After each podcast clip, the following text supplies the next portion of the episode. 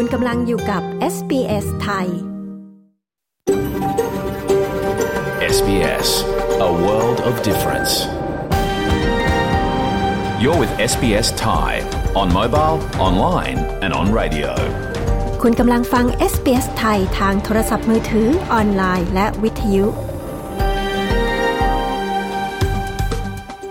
เราขอแสดงความขอบคุณเจ้าของดั้งเดิม ของดินแดนที่เรากำลังออกอากาศในวันนี้ SBS ไทยขอแสดงความเคารพ ต่อชาวเวอรันเจรี วอยเวอรัง จากชาติคูลินและต่อผู้อาวุโสทั้งในอดีต และปัจจุบัน และเรายังตระหนักถึงเจ้าของดั้งเดิม ของดินแดนชาวอบอริจิน และชาวเกาะช่องแคบทอร์เรส ทั่วประเทศที่คุณกำลังรับฟังเราในวันนี้ด้วยสวัสดีค่ะ คุณกำลังฟังรายการ SBS ไทยนะคะ ในวันจันทร์ที่ 27 พฤศจิกายน พุทธศักราช 2566 คริสตศักราช 2023 นะคะ กับดิฉันชลดากรมยินดีค่ะ เรากำลังออกอากาศสด จากห้องส่งที่เมืองเมลเบิร์น ประเทศออสเตรเลียเช่นเคยนะคะ ฟังตัวอย่างรายการวันนี้กันก่อนค่ะ If we have learned anything in the last year in this country, it is that we cannot continue as we have. We can't have a situation where we've got data flying around the country, where we've got critical infrastructure starting to fail. เรื่องความปลอดภัยทางไซเบอร์นะคะ เป็นเรื่องที่หลายคนในออสเตรเลียกังวล หลังเกิดเหตุโจรกรรมข้อมูลครั้งใหญ่ไปไม่นาน ฟังแผนการของรัฐบาลค่ะ ในการที่จะรับรองความปลอดภัยทางไซเบอร์ให้แก่ประชาชนการที่มีป้ายไทยทาวน์เนาะในแง่ของความเป็นชุมชนเนี่ยคิดว่ามันเป็นเรื่องดี คือมันเป็นการยืนยันความมีตัวตนทางหนึ่งของชุมชนไทยในซิดนีย์นะคะค่ะ แล้วก็ในเรื่องของธุรกิจเนี่ยคิดว่ามันเป็นตัวช่วยในการเสริมพลังในการต่อรองทางธุรกิจด้วยอะค่ะ ปีนี้นะคะครบรอบ 10 ปีค่ะ ที่เรามีป้ายไทยทาวน์ที่เฮมาร์เกตที่เมืองซิดนีย์ฟังประวัติของไทยทาวน์นะคะ และอนาคตค่ะ จะมีการปรับโฉมจากเทศบาลนครซิดนีย์ตอนนี้ไปฟังสรุปข่าวที่ออสเตรเลียกันก่อนค่ะ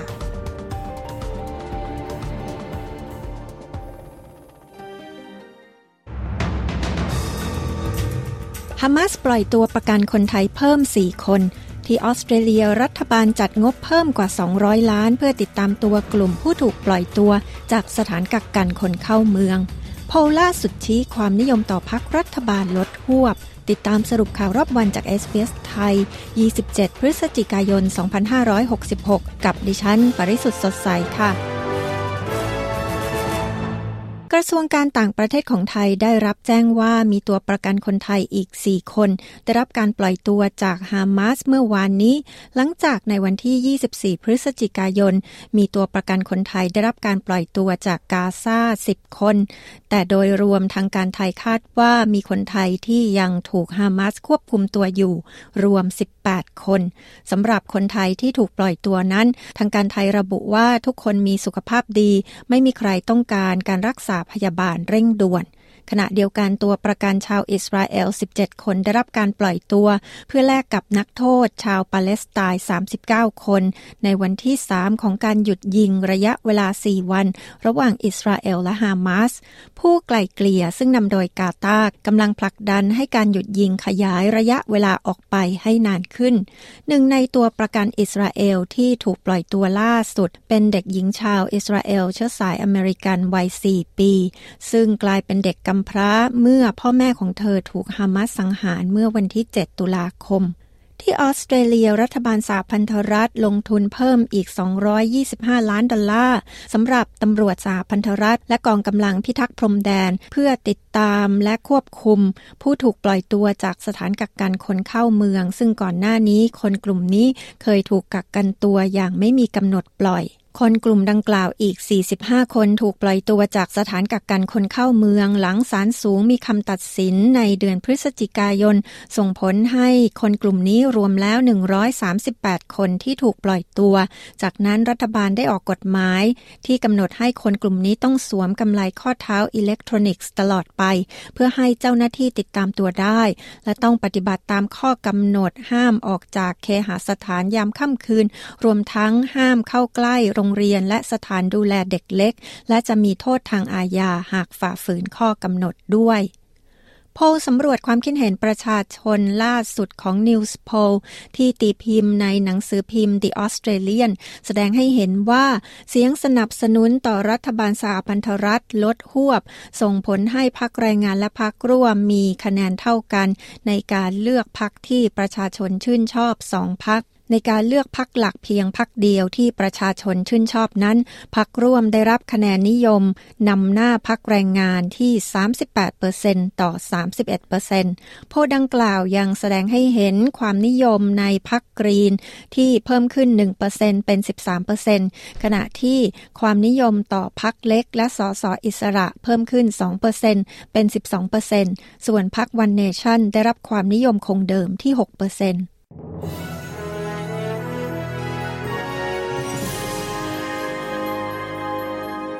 ช่วงนี้มาดูอัตราแลกเปลี่ยนเงินตราระหว่างประเทศวันนี้นะคะ 1 ดอลลาร์สหรัฐแลกเป็นเงินไทยได้ 35 บาท 22 สตางค์1ดอลลาร์ออสเตรเลียแลกเป็นเงินไทยได้ 23 บาท 9 สตางค์และ 1 ดอลลาร์ออสเตรเลียแลกเป็นเงินดอลลาร์สหรัฐได้ 65 เซนต์ค่ะ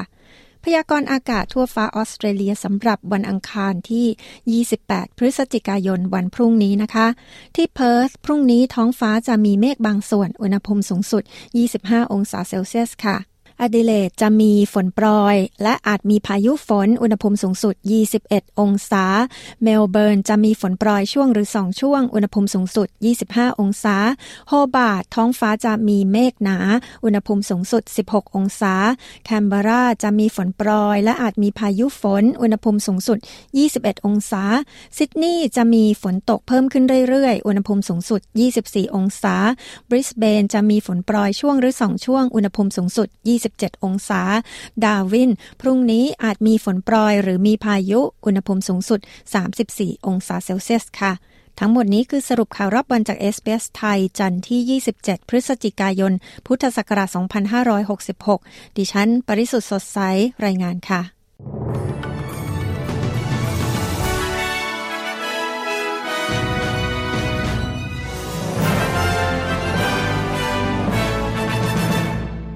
ที่ผ่านไปคือสรุปข่าวประจำวันนะคะ ตอนนี้ค่ะไปฟังการถแถลงแผนกลยุทธ์เพื่อปกป้องความปลอดภัยทางไซเบอร์ของรัฐบาลค่ะ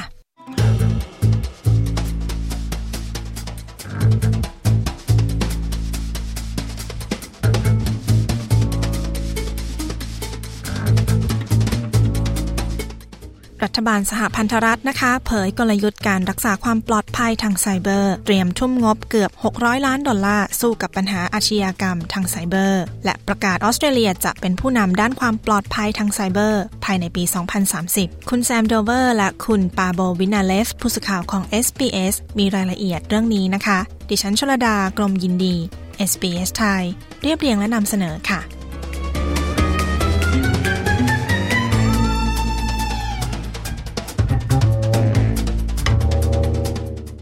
รัฐบาลสหพันธรัฐประกาศจะทุ่มงบประมาณ 600 ล้านดอลลาร์ กับการป้องกันความปลอดภัยทางไซเบอร์ของประเทศ นับเป็นส่วนหนึ่งในกลยุทธ์การรักษาความปลอดภัยทางไซเบอร์ที่หลายฝ่ายตั้งตาคอย และเพียงแค่ปีนี้ปีเดียวนะคะ ประชากรออสเตรเลียหลายล้านคนถูกขโมยข้อมูล และนำไปแชร์ทางออนไลน์ หลังเหตุ Optus และ Medibank ถูกโจมตีทางไซเบอร์ครั้งใหญ่ รัฐมนตรีกระทรวงความปลอดภัยทางไซเบอร์แคลร์โอนิลกล่าวว่าจากเหตุดังกล่าว ทำให้มีความจำเป็นต้องดำเนินการอย่างเร่งด่วน If we have learned anything in the last year in this country, it is that we cannot continue as we have.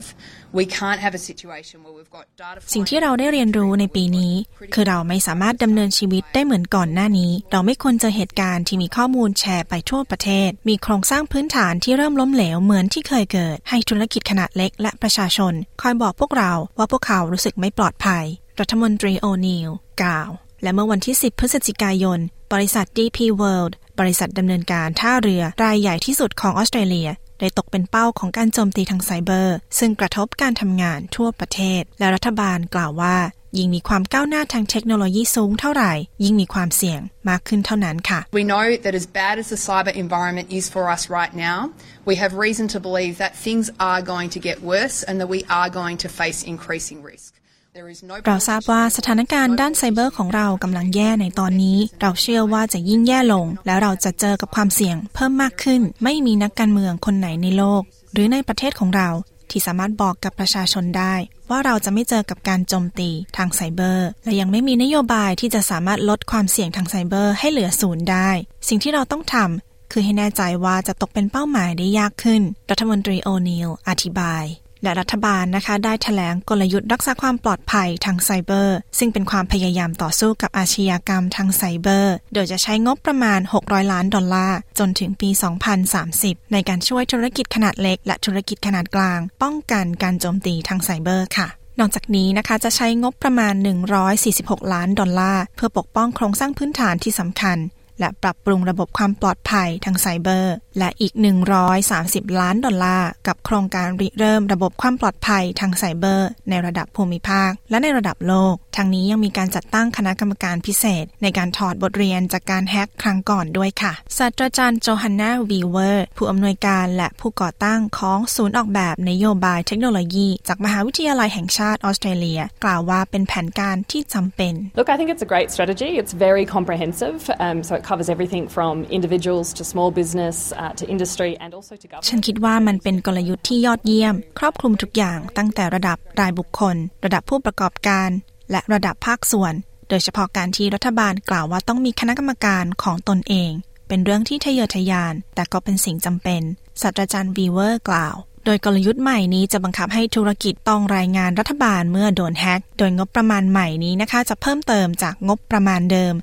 2.3 พันล้านดอลลาร์ที่รัฐบาลของนายกรัฐมนตรีมอริสัน ได้สัญญาไว้ก่อนหน้านี้ อย่างไรก็ตามทางด้านฝ่ายค้านยังไม่แน่ใจกับกลยุทธ์ใหม่นี้ค่ะ uh, There are many more things that could have been in here that should have been in here uh, after all that talk after all that rhetoric is Australia going to be any more cyber secure from this strategy ยังมีอีกหลายสิ่งที่ควรระบุไว้ในกลยุทธ์นี้ มีแต่คำพูดและวาทศิลป์ กลยุทธ์นี้จะทำให้ออสเตรเลียปลอดภัยทางไซเบอร์ได้มากขึ้นจริงหรือไม่ ยังคงเป็นที่น่าสงสัย และนั่นเป็นเรื่องที่น่าผิดหวังจริงๆโฆษกฝ่ายความปลอดภัยทางไซเบอร์ ของฝ่ายค้าน คุณเจมส์แพทเทอร์สันกล่าว และเป้าหมายของกลยุทธ์นี้ของรัฐบาลนะคะ คือการทำให้ออสเตรเลียเป็นผู้นำด้านความปลอดภัยทางไซเบอร์ ภายในปี 2030 และศาสตราจารย์วีเวอร์กล่าวว่ารัฐบาลหวังสร้างความตระหนักรู้เรื่องความเสี่ยงทางไซเบอร์ ให้แก่สาธารณชนให้มากขึ้น หลังเกิดเหตุการณ์โจมตีทางไซเบอร์ครั้งใหญ่ ที่เพิ่งผ่านมา We have um, the trifecta of the public wanting action, the government focused on it, and industry concerned about it. If we can't make เรามีสิ่งที่ประชาชนต้องการให้ดำเนินการ รัฐบาลให้ความสำคัญกับเรื่องนี้ และหลายภาคส่วนก็กังวลถึงการทำงานดังกล่าว หากเราไม่สามารถสร้างผลงานได้ เราจะไม่มีความปลอดภัยทางไซเบอร์ อย่างแท้จริงได้เลย ศาสตราจารย์วีเวอร์กล่าว จบไปนั้นนะคะ คือแผนการเพื่อรักษาความปลอดภัยทางไซเบอร์ ของรัฐบาลออสเตรเลีย โดยคุณแซมโดเวอร์ และคุณปาโบวินาเลส ดิฉันชลดากรมยินดี SBS ไทย เรียบเรียงและนำเสนอค่ะ คุณกำลังอยู่กับ SBS ไทย คุณกำลังฟังรายการ SBS ไทย เรากำลังออกอากาศสดจากห้องส่งที่เมืองเมลเบิร์น ประเทศออสเตรเลียนะคะ รายการของเรามีทุกวันจันทร์และวันพฤหัสบดี ฟังรายการสดค่ะ เวลา 14.00 นาฬิกา ได้ทางช่อง SBS Radio ช่องที่ 3 ทางโทรทัศน์ดิจิทัล ช่อง 303 หรือผ่านแอป SBS Audio นะคะ รายการย้อนหลังค่ะ อยู่ที่เวลา 22.00 นาฬิกาเช่นเคยนะคะ ฟังได้ทางช่อง SBS Radio ช่องที่ 2 ฟังผ่านช่องโทรทัศน์ดิจิทัล ช่อง 38 หรือช่อง 302 ค่ะ และรายการวันจันทร์กับดิฉันชลดากรมยินดีนะคะ หรือฟังรายการของเราได้ทุกเวลาที่คุณผู้ฟังสะดวก ทั้งทางพอดแคสต์แพลตฟอร์ม เช่น Spotify หรือพอดแคสต์แพลตฟอร์มอื่นๆ ก็ได้เช่นกันนะคะ กด subscribe ไว้ได้เลยค่ะ สำหรับทางเว็บไซต์ของเรานะคะ www.sbs.com.au/thai สามารถฟังรายการสด ฟังพอดแคสต์ อ่านเรื่องราวน่าสนใจได้ทุกเวลาค่ะ รวมถึง Facebook Page ของ SBS ไทยด้วยนะคะ ตอนนี้เราไปฟังข่าวสายตรงจากประเทศไทยกันก่อนค่ะ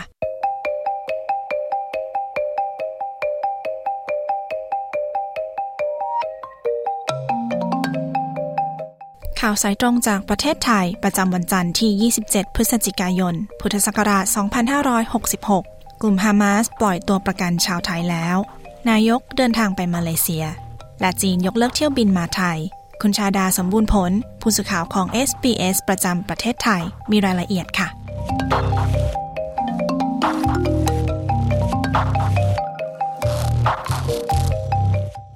สวัสดีค่ะ คุณชาดา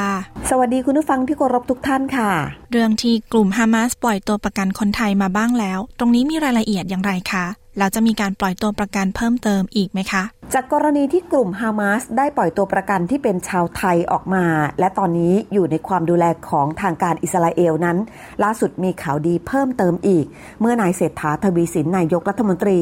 ได้แจ้งเพิ่มเติมว่า ตัวประกันชาวไทยได้รับการปล่อยตัวเพิ่มเติมอีก 3 คน พร้อมกับมีการเปิดเผยรายชื่อด้วยว่า ทั้งหมดนั้นได้เดินทางโดยรถยนต์ถึงด่านชายแดนเรียบร้อยแล้ว และมีรายชื่อก็คือนายวิเชียนเต็มทอง นายสุรินเกสูงเนิน และนายพรสวรรค์ปิณกาโล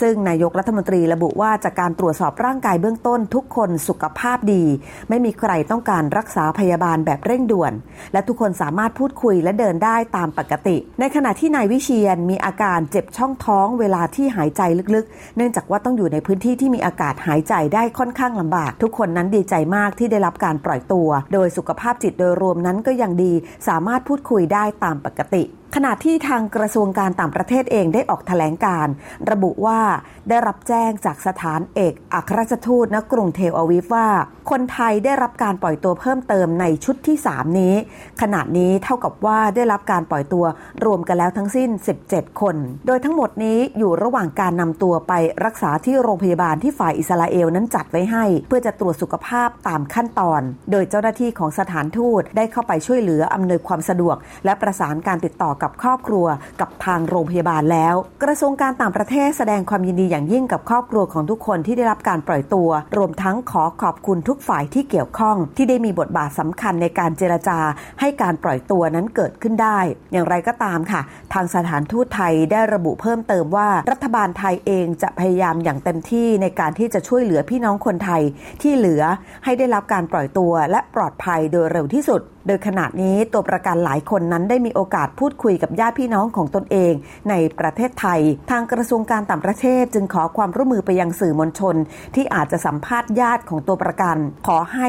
อย่าซักถาม หรือเผยแพร่ข้อมูลระหว่างการถูกควบคุมตัว เพราะนั่นอาจจะมีความอ่อนไหวและส่งผลกระทบต่อสวัสดิภาพของตัวประกันที่ยังคงอยู่ในการควบคุมตัวในกลุ่มฮามาสได้ ขนาดเดียวกันค่ะ กระทรวงการต่างประเทศเองก็อยู่ระหว่างการประสานอย่างใกล้ชิดกับฝ่ายของอิสราเอลเกี่ยวกับขบวนการต่างๆ ที่จะนำตัวคนไทยกลับสู่ประเทศไทย และนำกลับสู่ครอบครัวโดยเร็วที่สุดต่อไปค่ะ นายกรัฐมนตรีเศรษฐาทวีสินทำงานมา 3 เดือนกว่าแล้ว และได้เดินทางไปต่างประเทศอย่างต่อเนื่อง ล่าสุดมีความคืบหน้าการไปพูดคุยกับทางมาเลเซียอย่างไรบ้างคะ นับตั้งแต่ที่เข้ามาดำรงตำแหน่งนายกรัฐมนตรีนายเศรษฐาทวีสินก็ได้เดินทางไปหารือในต่างประเทศอยู่บ่อยครั้งนะคะ และวันนี้ก็เป็นอีกหนึ่งวันที่ได้มีการเดินทางไปหารือกับผู้นำของมาเลเซีย โดยเป็นความร่วมมือในการพัฒนาชายแดนยกระดับการค้า เพื่อให้บรรลุเป้าหมาย 30,000 ล้านดอลลาร์สหรัฐร่วมกัน โดยนายเศรษฐาทวีสินนายกรัฐมนตรี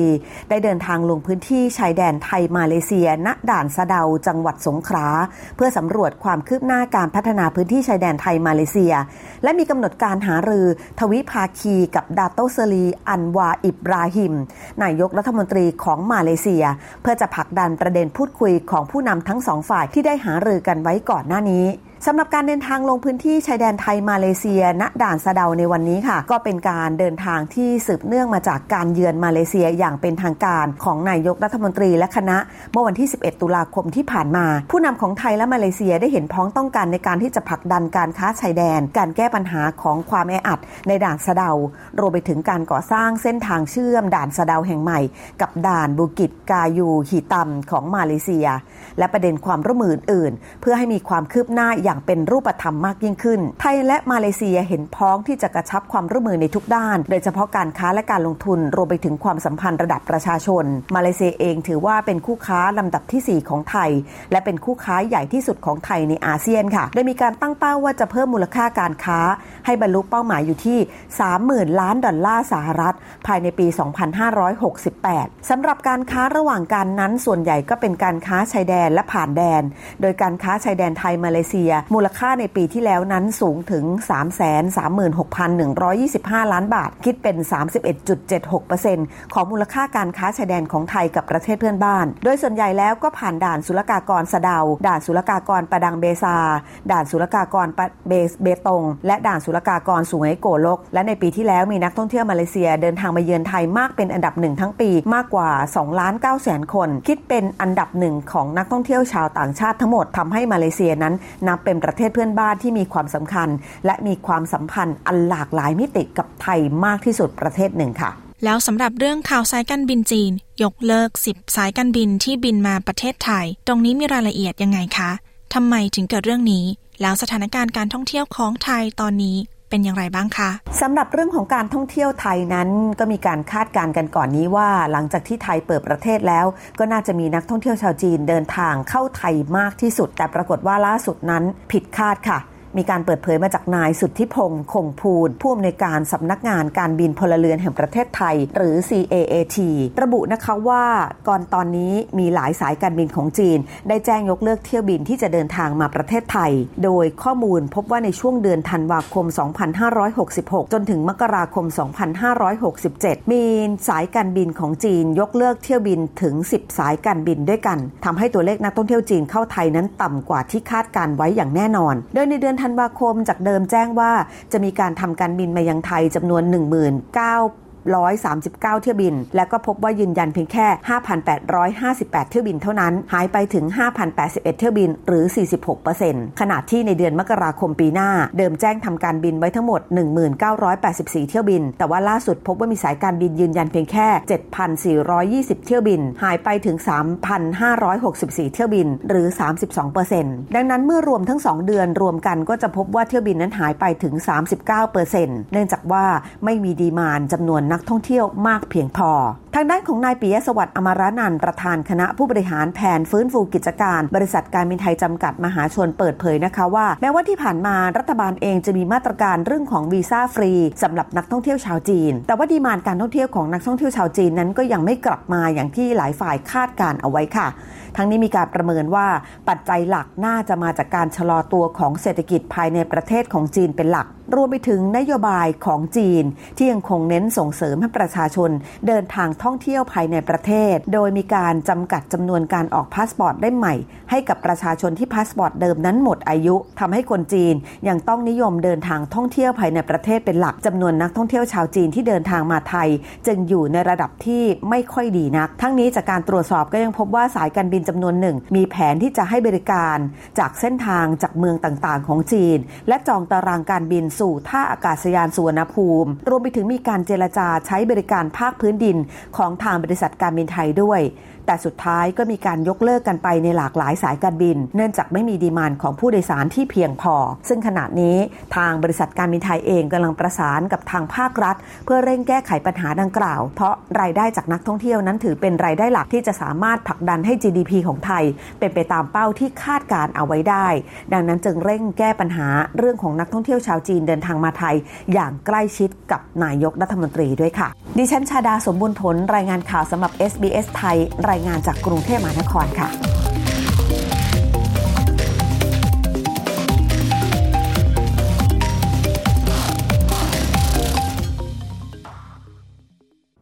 SBS SBS SBS SBS SBS SBS Radio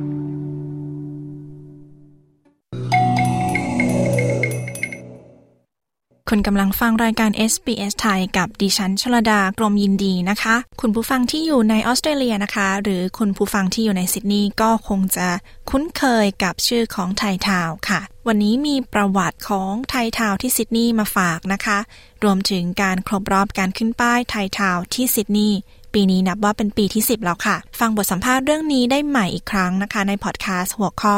10 ปีของการมีป้ายไทยทาวน์ที่ซิดนีย์ค้นหาได้ในเว็บไซต์ SBS ไทยของเรานะคะ หรือทางพอดแคสต์แพลตฟอร์มทุกที่ค่ะ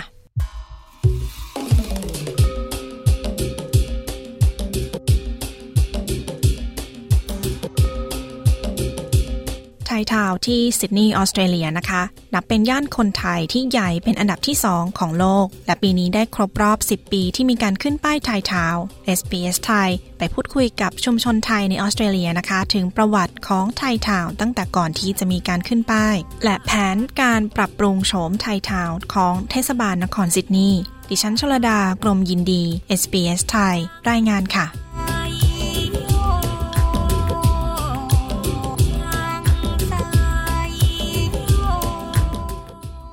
ไทยทาวน์นะคะ ตั้งอยู่บนถนนแคมเบลหรือ Campbell Street เป็นส่วนหนึ่งของ Haymarket ในใจกลางนครซิดนีย์และอยู่ไม่ไกลจากไชน่าทาวน์เป็นแหล่งที่มีธุรกิจของคนไทยเปิดให้บริการทั้งกับชุมชนไทย และชุมชนชาติอื่นในออสเตรเลีย มีทั้งร้านอาหารไทย ร้านขายของชำร้านตัดผม ร้านนวด และร้านอื่น ๆ นะคะ โดยซิดนีย์เป็นเมืองที่มีประชากรที่มีเชื้อชาติไทย อาศัยอยู่สูงที่สุดในออสเตรเลีย และเป็นเมืองเดียวที่มีไทยทาวน์ แต่เดิมคนไทยมักจะมาซื้อของในบริเวณไชน่าทาวน์จนวันหนึ่งมีร้านขายของชำเฉพาะของคนไทยเปิดตัวขึ้นทำให้มีร้านไทยต่างทยอยมาตั้งในบริเวณเดียวกัน คุณเจษดา หรือคุณกอล์ฟเที่ยงวง เจ้าของร้านพรทิพย์คนปัจจุบันเล่าถึงร้านพรทิพย์ซึ่งเป็นร้านแรก ๆ ที่มาตั้งบนถนนแคมเบลค่ะ ก็คือร้านพรทิพย์เนี่ยก็คือเจ้าของก็คือคุณป้าพรทิพย์เป็นคนเปิดขึ้นมา ตอนแรกแกก็ทำงานกับลูกๆแกแล้วก็มีพนักงานมาอะไรเงี้ย แล้วก็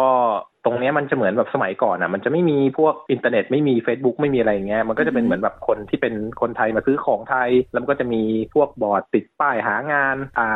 าหาที่อยู่อะไรอย่างเงี้ยครับคนก็จะมายืนดูคือร้านคอนทิปเนี่ยมันก็จะมีเป็นบอร์ด แล้วก็คนก็จะเอาใบสมัครงาน รับสมัครงานแล้วหาคนแชร์บ้านอะไรเงี้ยมาแปะแปะแปะโอเคใช่คนไทยก็คือจะต้องมาที่เนี่ยพอเราจะเห็นว่าส่วนใหญ่นักเรียนเรียนภาษาเนี่ยเขาจะเลิกเรียนประมาณบ่ายสองบ่ายสามอะเขาก็จะมา มามาเดินซื้อของเสร็จแล้วก็มาดูหางานหาบ้านกันอะไรอย่างเงี้ยครับตรงนี้จากนั้นนะคะก็มีธุรกิจของคนไทยมาเปิดบริการในบริเวณนี้มากขึ้น คุณกัญญรัตน์หรือคุณต้องฤทธิเดชคนไทยที่อยู่ซิดนีย์เล่าถึงสมัยที่ชุมชนไทยนะคะ เริ่มเรียกจุดนี้ว่าไทยทาวน์ก่อนที่จะมีการขึ้นป้ายค่ะ หลาย ๆ ชาติเนี่ยเขาก็จะมีคำถามบางทีเขาจะถามว่า since when there's Thai town Thai town มันเริ่มตั้งแต่เมื่อไหร่ บางคนก็จะถามว่า and where คือเขาไม่ไม่มีไอเดียเลยว่า Thai town คือตรงไหน เราก็ต้องอธิบายเขาฟังว่าโอเค มันเริ่มจากตรงนี้จนถึงจุดจุดนี้จริง ๆ แล้วเธอเดินผ่านนั่นแหละ แต่เธออาจจะไม่รู้ว่าเขาเรียกว่าไทยทาวบางทีถ้าแบบว่าเป็นเพื่อนคนจีนเนี่ยก็จะขำๆไปนิดนึงว่า yeah we we we took over from the Chinese อะไรเงี้ยเขาก็จะขต่อมาค่ะก็มีการขึ้นป้ายไทยทาวน์นะคะ ซึ่งคุณต้องกล่าวว่าเป็นการปักหมุด เป้าหมายที่ชัดเจน ในในสมัยก่อนเนี่ย ร้านไทยอยู่กระจัดกระจายกันประมาณหนึ่งก็คือว่าไม่ได้อยู่ใน Campbell Street ทั้งหมดก็คือจะมีออกนอกเส้นทางไปบ้างอ่าซึ่งปัจจุบันก็ยังมีอยู่ แต่ว่าในปัจจุบันนี้เราคิดว่าการที่มันมีความเป็นไทยทาวน์ขึ้นมา มันทำให้ อะคนไทยรู้ว่าถ้าเราต้องการอะไรที่เป็นไทยๆเนี่ย เราก็มาที่นี่มันมีเป้าหมายแน่นอน หรือแม้กระทั่งสำหรับคนออสเตรเลียนเองที่เขาสนใจในในอาหารไทย หรือว่าในคนไทยหรือว่าอะไรก็ตามที่เป็นไทยๆเนี่ยเขาก็รู้มีเป้าหมายแน่นอนว่าเขาจะมาที่ไหน ทางด้านคุณกอล์ฟนะคะ กล่าวว่าไทยทาวเปลี่ยนไปจากเดิมเยอะมาก สิ่งที่คุณกอล์ฟเห็นว่าหายไป คือร้านเช่าวิดีโอ และร้านเช่าซีดีและคนที่มาเดินไทยทาวก็ไม่ได้มีแต่คนไทยเหมือนแต่ก่อน ที่แบบว่ามาเดินไทยทาวเนี้ยสมัยก่อนเนี่ยก็จะมีแต่คนไทยซะส่วนใหญ่ แต่เดี๋ยวนี้คือคนที่มาเดินซื้อของเดินเที่ยวไทยทาวอะมันขยายไปเป็นไม่ใช่เฉพาะคนออสซี่ เป็นคนจีนเป็นคนเกาหลี เป็นคนอินโด เป็นคนชาติอื่นๆแบบเข้ามาเดินตรงนี้เยอะมากผมก็รู้สึกว่าเออ มันรู้สึกว่าไทยทาวของเราเนี่ยมันมันมีชื่อเสียงคนอื่นแบบก็คืออยากจะมาดูว่าเออ คนไทยแบบมีอะไรขายมีของไทยขายเยอะแยะมากขึ้นอะไรอย่างเงี้ยครับ คุณต้องเสริมว่าการที่มีป้ายไทยทาวมีผลดีในแง่ของการเป็นสัญลักษณ์ของชุมชนไทยการที่มีป้ายไทยทาวเนาะในแง่ของความเป็นชุมชนเนี่ยคิดว่ามันเป็นเรื่องดี คือมันเป็นการยืนยันความมีตัวตนทางหนึ่งของชุมชนไทยในซิดนีย์นะคะแล้วก็ในเรื่องของธุรกิจเนี่ยคิดว่ามันเป็นตัวช่วยในการเสริมพลังในการต่อรองทางธุรกิจด้วยอะค่ะ และสำหรับประวัติของการขึ้นป้ายไทยทาวนะคะ คุณธนาวันหรือคุณจอยโรจนาเวศประธานสมาคมนักธุรกิจ และชุมชนไทยทาวที่ซิดนีย์ย้อนเล่าถึงการสำรวจสำมะโนประชากรที่ออสเตรเลีย หรือที่เรียกว่า census ตั้งแต่ปี 2012 ซึ่งพบว่าภาษาที่มีการพูดในย่าน Haymarket มากเป็นอันดับที่ 3 คือภาษาไทย รองจากภาษาอังกฤษและภาษาจีน แสดงให้เห็นว่าเป็นสถานที่ที่มีชุมชนไทยอยู่อย่างหนาแน่น ซึ่งทางเทศบาลนครซิดนีย์จึงทำการสำรวจต่อไปอีก ทาง City Sydney ก็เลยมีการสำรวจต่อไปอีก ก็เลยพอจะทราบว่าแรกเริ่มเนี่ยร้านแรกที่ที่ดึงดูดคนไทยมาเนี่ยจะเป็นร้านร้านโกลเซอรี่ร้านขายของชำที่เอาของมาจากเมืองไทยแล้วเราทำให้ร้านอาหารต่างๆ ที่เปิดอยู่นอกเมืองเนี่ย ก็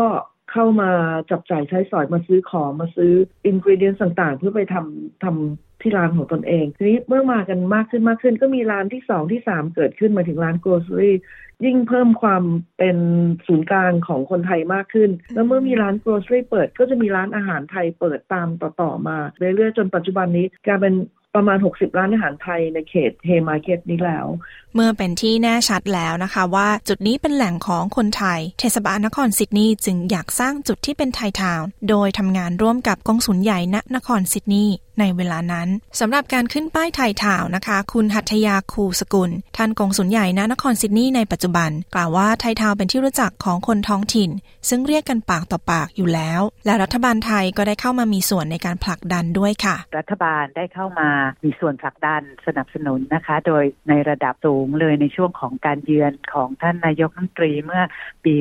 2012 เนี่ยก็ได้มีการพบหารือกับผู้นำระดับสูงของทางออสเตรเลีย ซึ่งก็ได้มีการยกเรื่องความสัมพันธ์ ระหว่างประชาชนต่อประชาชน ความร่วมมืออทางด้านวัฒนธรรมเนี่ยนะคะ ก็ได้มีการยกว่าชุมชนไทยของเราเนี่ยที่ได้มาอยู่ในนครซิดนีย์เนี่ยก็ได้มีการประกอบธุรกิจ เป็นชุมชนที่สร้าง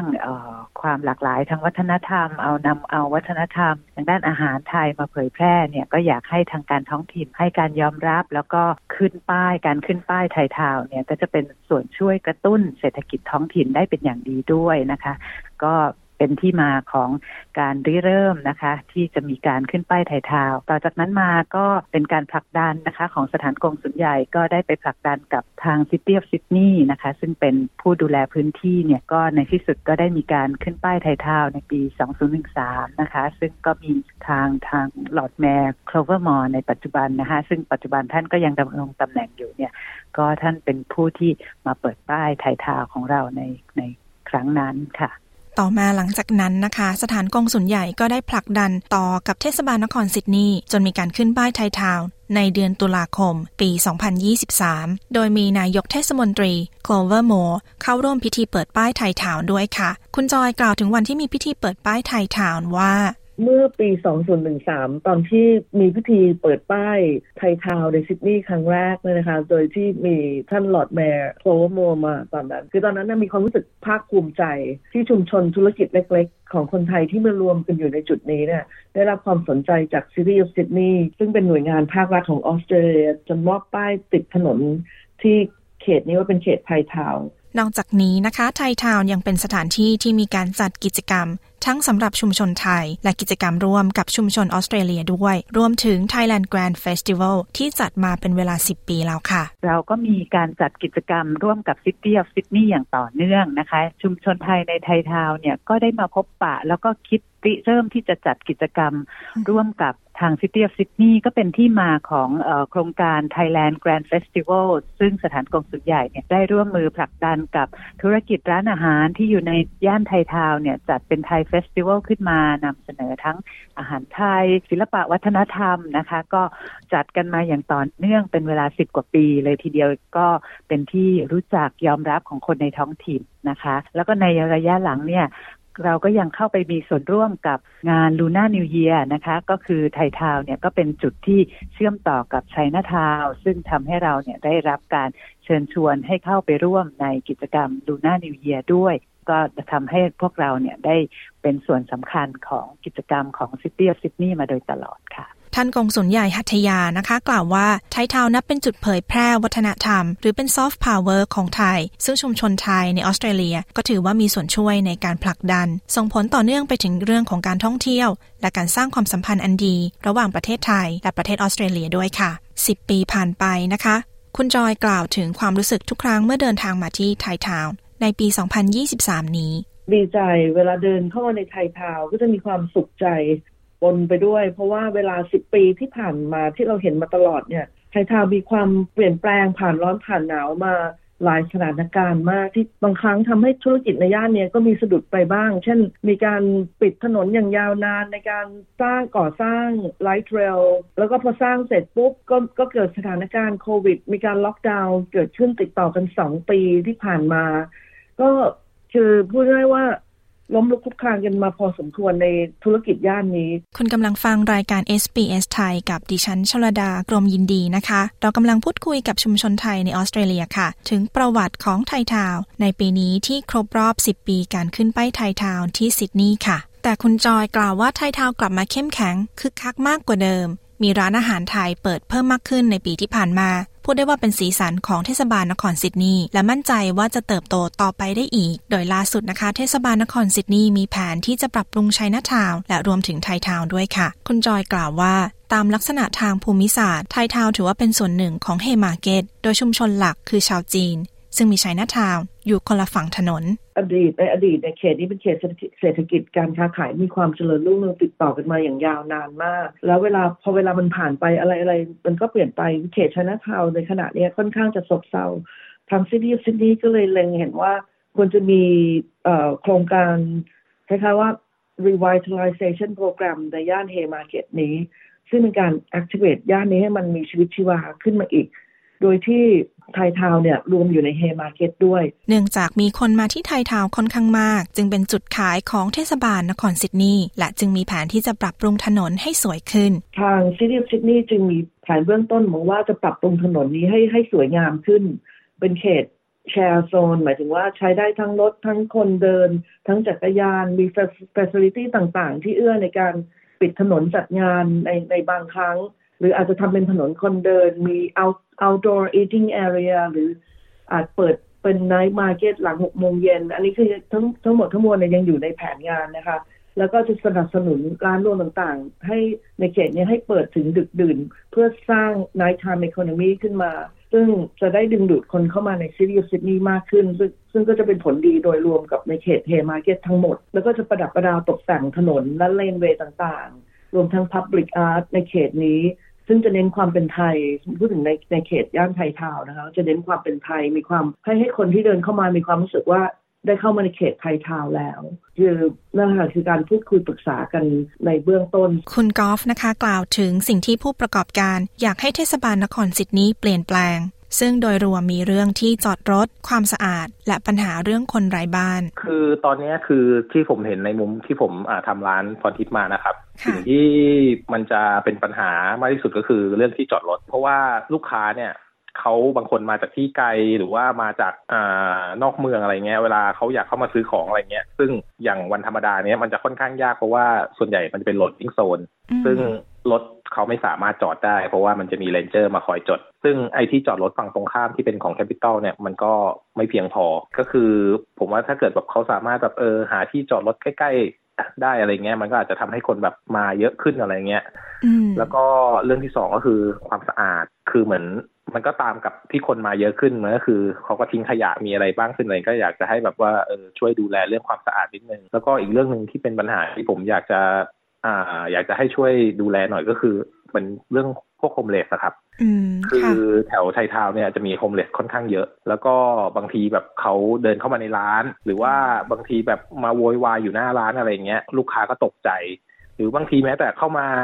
ในร้านเข้ามาขโมยของอะไรเงี้ย มันก็มีมันก็ทำให้เรารู้สึกไม่ปลอดภัยอะไรเงี้ย ถ้าเกิดเขามีการดูแลจัดการตรงนี้ให้แบบดีขึ้นกว่านี้อะไรเงี้ย มันก็จะมันจะมีประโยชน์มากขึ้นนะครับ คุณต้องนะคะ กล่าวว่าอยากเห็นไทยทาวน์สะอาด เป็นระเบียบ พร้อมตั้งคำถามถึงป้ายไทยทาวน์ที่หายไป สิ่งแรกเลยคิดว่าเป็นเรื่องสำคัญเนาะน่าจะเป็นเรื่องของความสะอาด ความสะอาดความเป็นระเบียบอ่าปัจจุบันนี้เหมือนถ้าจำไม่ผิดนะตรงป้ายตรงฝั่งจอร์จสตรีทเนี่ยป้ายป้ายหล่นป้ายหลุดหายไปไประยะหนึ่งแล้วอะค่ะ แล้วก็ยังไม่เห็นมีการมาติดใหม่ อันนี้ไม่แน่ใจว่าจะเป็นส่วนหนึ่งของของการปรับปรุงของเทศบาลซิดนีย์หรือเปล่า อันนี้ไม่แน่ใจนะคะ อีกอันหนึ่งที่สำคัญคิดว่าน่าจะเป็นเรื่องของการจัดสรรที่จอดรถถ้าเป็นไปได้ เพราะว่าตอนนี้จอดได้แต่ loading zone มันก็จะทำให้เกิดปัญหาการจราจรนิดนึง ในส่วนของ Campbell Street ที่เคยทะลุแล้วเลี้ยวซ้ายหรือเลี้ยวขวาเข้า George Street ได้เนี่ยเขาก็บล็อกแล้วเขาทำเป็นฟุตพาสแปลว่ารถที่เลี้ยวเข้ามาจาก Pitt Street หรือที่อื่นเนี่ยก็คือต้องมากลับรถ บางคนถ้าไม่เคยมาแถวนี้ก็จะงงนิดนึง อาจจะต้องดูแลเรื่องป้าย ให้มันเห็นชัดกว่านี้ หรือว่าทำความเข้าใจกับคนใช้รถใช้ถนนให้มากกว่านี้ ทางด้านคุณจอยนะคะ กล่าวถึงป้ายไทยทาวที่หายไป ซึ่งเป็นคำถามยอดฮิตอยู่ในขณะนี้ค่ะ ทางเทศบาลเมืองเนี่ยมีการออกแบบ ป้ายใหม่ทั่วเมืองในเขตนี้ จะทำเป็นในรูปแบบลักษณะที่ว่าเป็นเสาแล้วก็มีป้ายใหญ่อยู่หนึ่งป้าย แล้วก็เขียนว่าตรงไหนเดินไปกี่นาที เช่น ไปใช้หน้าทาวกี่นาที ไปทายทาวกี่นาที แล้วก็เดินไปตรงนั้นเป็นเป็นสวน หรือว่าตรงนั้นเป็นทางเดินไปไหนก็แล้วแต่เนี่ย คือจะอยู่รวมอยู่ในป้ายเดียว เพราะฉะนั้นถ้าถ้าเดินไปดูก็จะเห็นว่ามีคำว่าไทยทาวอยู่ในนั้น ว่าชี้ทางว่าเดินว่าเดินมาทางนี้ค่ะ อันนี้คือคำตอบนะคะคือป้ายไทยทาวยังอยู่นะคะ จะเปลี่ยนรูปแบบสำหรับการปรับปรุงโฉมไทยทาวใหม่นะคะ ชุมชนไทยจะช่วยกันได้อย่างไรบ้าง และอยากเห็นไทยทาวในอนาคตเป็นอย่างไรบ้าง คุณกอล์ฟและคุณต้องมีความคิดเห็นในเรื่องนี้ค่ะ ก็คือผมก็อยากให้แบบเอออย่างพวกร้านค้าต่างๆเนี่ยครับช่วยกันอะไรเงี้ยครับ ปรับปรุงการบริการหรือว่าการ ดูแลลูกค้าอะไรเงี้ย ก็คือให้มันแบบว่า เออดีมากๆขึ้นเพื่อแบบว่าลูกค้าไม่ว่าจะเป็นคนไทยหรือคนที่มาต่างชาติอะไรเงี้ยเขามาแล้วเขาจะได้ประทับใจ อยากให้แบบว่า เออมันเติบโตมากขึ้นเรื่อยๆ ซึ่งตอนนี้ผมก็รู้สึกว่ามันก็เติบโตขึ้นเยอะแล้ว ก็ยังอยากให้มันเติบโตมากยิ่งขึ้นไปอีก แล้วก็อยากให้เป็นที่ที่แบบเป็นแลนด์มาร์คแห่งหนึ่งของออสเตรเลียที่ว่าว่าคนที่มาเที่ยวออสเตรเลียก็อยากจะมาเดินเที่ยว Thai Town กัน อยากจะให้มีผู้ประกอบการให้มันหลากหลายขึ้นอะไรประมาณนี้เพราะว่าจริง ๆ ตอนนี้มันก็มีเยอะอยู่แล้วแหละ แต่ว่าบางทีเรารู้สึกว่าเหมือนหลาย ๆ ร้านก็ขายคล้าย ๆ กันอะไรเงี้ย อยากให้มันมีความแบบหลากหลายมากขึ้น จริง ๆ แล้ว ถ้าสมมุติว่า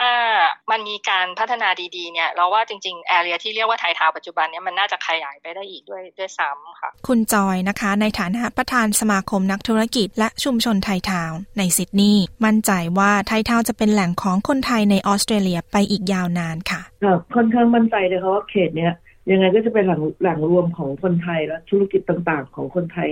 ในออสเตรเลียต่อไปอีกยาวนาน คือส่วนตัวมองว่าเราอะมาถูกทางแล้วที่ได้เข้าไปมีร่วมมีส่วนร่วมผลักดันและเข้าร่วมในกิจกรรมต่างๆ ของทางซิตี้เสมอมาจึงเป็นการย้ำเตือนให้เขาเห็นว่าอ๋อชุมชนไทยอยู่ตรงนี้นะชุมชนไทยมีความเข้มแข็ง และมีการทำกิจกรรมต่างๆมากขึ้น และมีส่วนร่วมกับทางชุมชนอื่น ๆ ด้วยในในในซิตี้ของซิดนีย์เมื่อเขาเห็นความสำคัญเนี่ยผลที่ตามมาก็คือ เขาก็จะปรับปรุงพัฒนาเรื่องต่างๆ ในไทยทาวมากขึ้น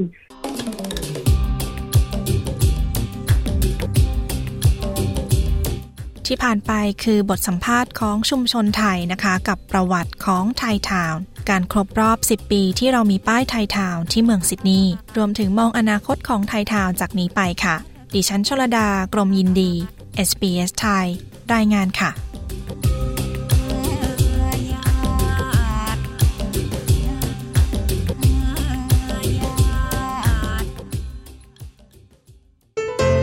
คุณกำลังฟัง SBS Thai You're listening to SBS Thai คุณกำลังฟังรายการ SBS ไทยกับดิฉันชลดากรมยินดีนะคะ วันนี้มีศัพท์สำนวนภาษาอังกฤษนะคะ มาเอาใจหนอนหนังสือ คนที่ชอบอ่านหนังสือน่าจะชอบเรียนภาษาอังกฤษตอนนี้นะคะ ฟังคุณโจสิภาพูดถึงประเภทหนังสือค่ะว่ามีประเภทอะไรบ้าง และพล็อตที่แตกต่างกันของนิยายมีอะไรบ้าง คุณผู้ฟังสามารถฟังเรียนภาษาอังกฤษกับ SBS เรื่องนี้แบบเต็มได้ในตอนที่ 43 นะคะ คุยเรื่องการอ่านและหนังสือ หาฟังได้ทางเว็บไซต์ของ SBS ไทยค่ะ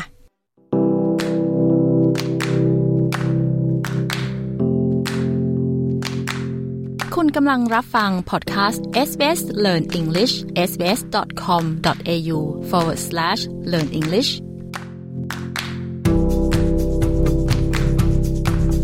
สวัสดีค่ะ คุณกำลังรับฟัง SBS Learn English ค่ะ ในตอนนี้เป็นตอนที่ 43 ซึ่งเราจะมาเรียนรู้เกี่ยวกับการสนทนา เกี่ยวกับหนังสือ และจะหาหนังสือในภาษาของคุณได้จากที่ไหน ไปติดตามรับฟังกันเลยค่ะ Learning English helps me to talk about books. And what was the last book you read like? Was it a page turner? a book you just couldn't put down? Or was it something you couldn't get into? Did you struggle to finish it? Or did you tear through it in a day?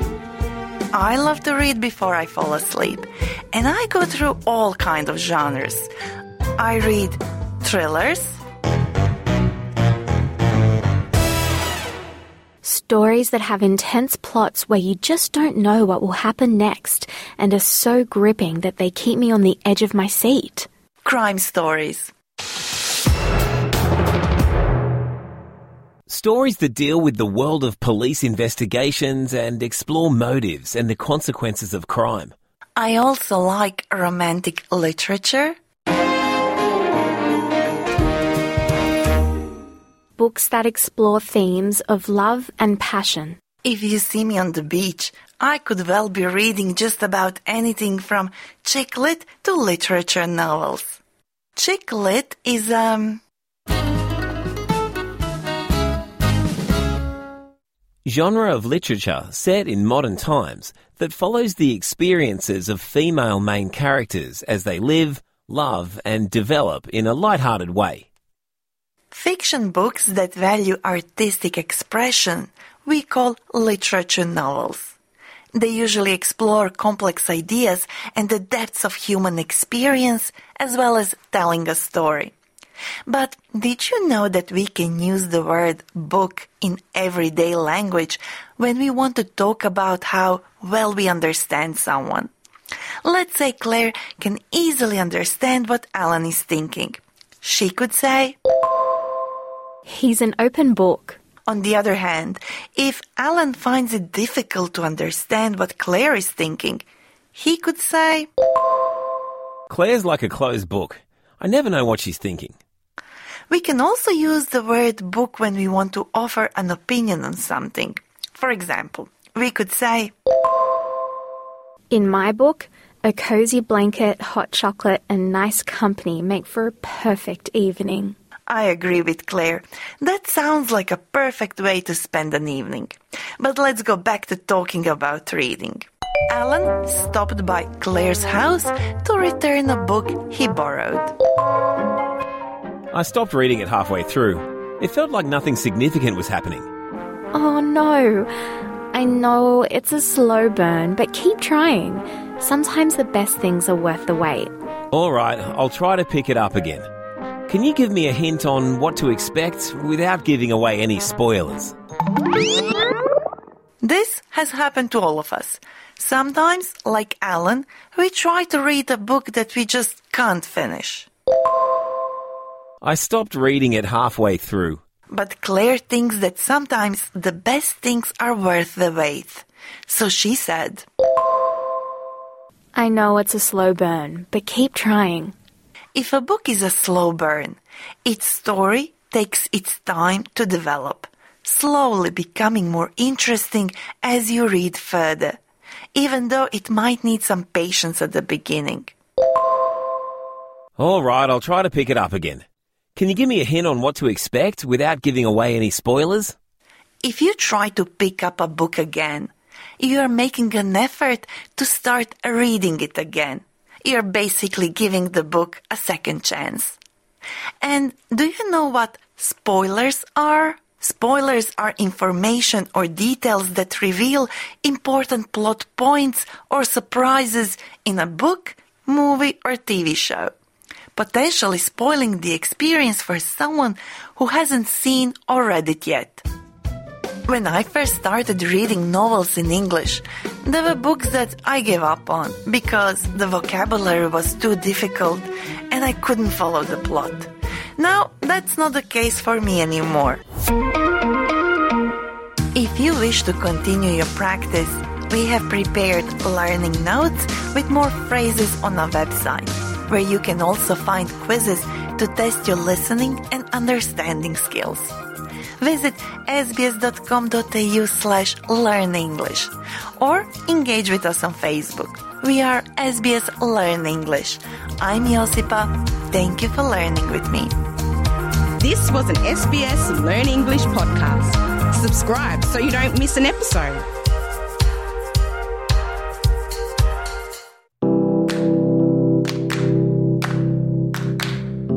ที่ผ่านไปคือพอดแคสต์ SBS Learn English ค่ะ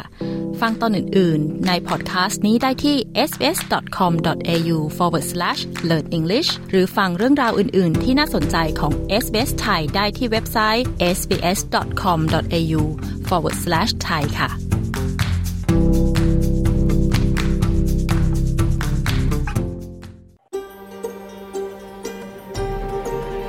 SBS ไทยทางโทรศัพท์มือถือ ออนไลน์ และทางวิทยุ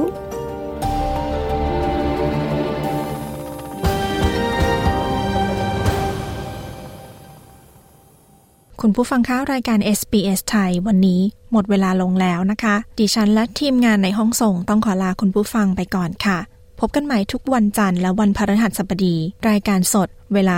14.00 นาฬิกา รายการย้อนหลังเวลา 22.00 นาฬิกาตามเวลาของเมืองซิดนีย์และเมลเบิร์นนะคะ หรือสามารถฟังทางพอดแคสต์แพลตฟอร์ม หรือทางเว็บไซต์ www.sbs.com.au thai ได้ทุกเวลาค่ะและรายการทุกวันจันทร์กับดิฉันชลดากรมยินดีนะคะ ขอบคุณทุกท่านสำหรับการติดตามรับฟัง พบกันใหม่ในวันจันทร์หน้านะคะ สวัสดีค่ะ กดไลค์ แชร์ และแสดงความเห็นไป follow SBS ไทยทาง Facebook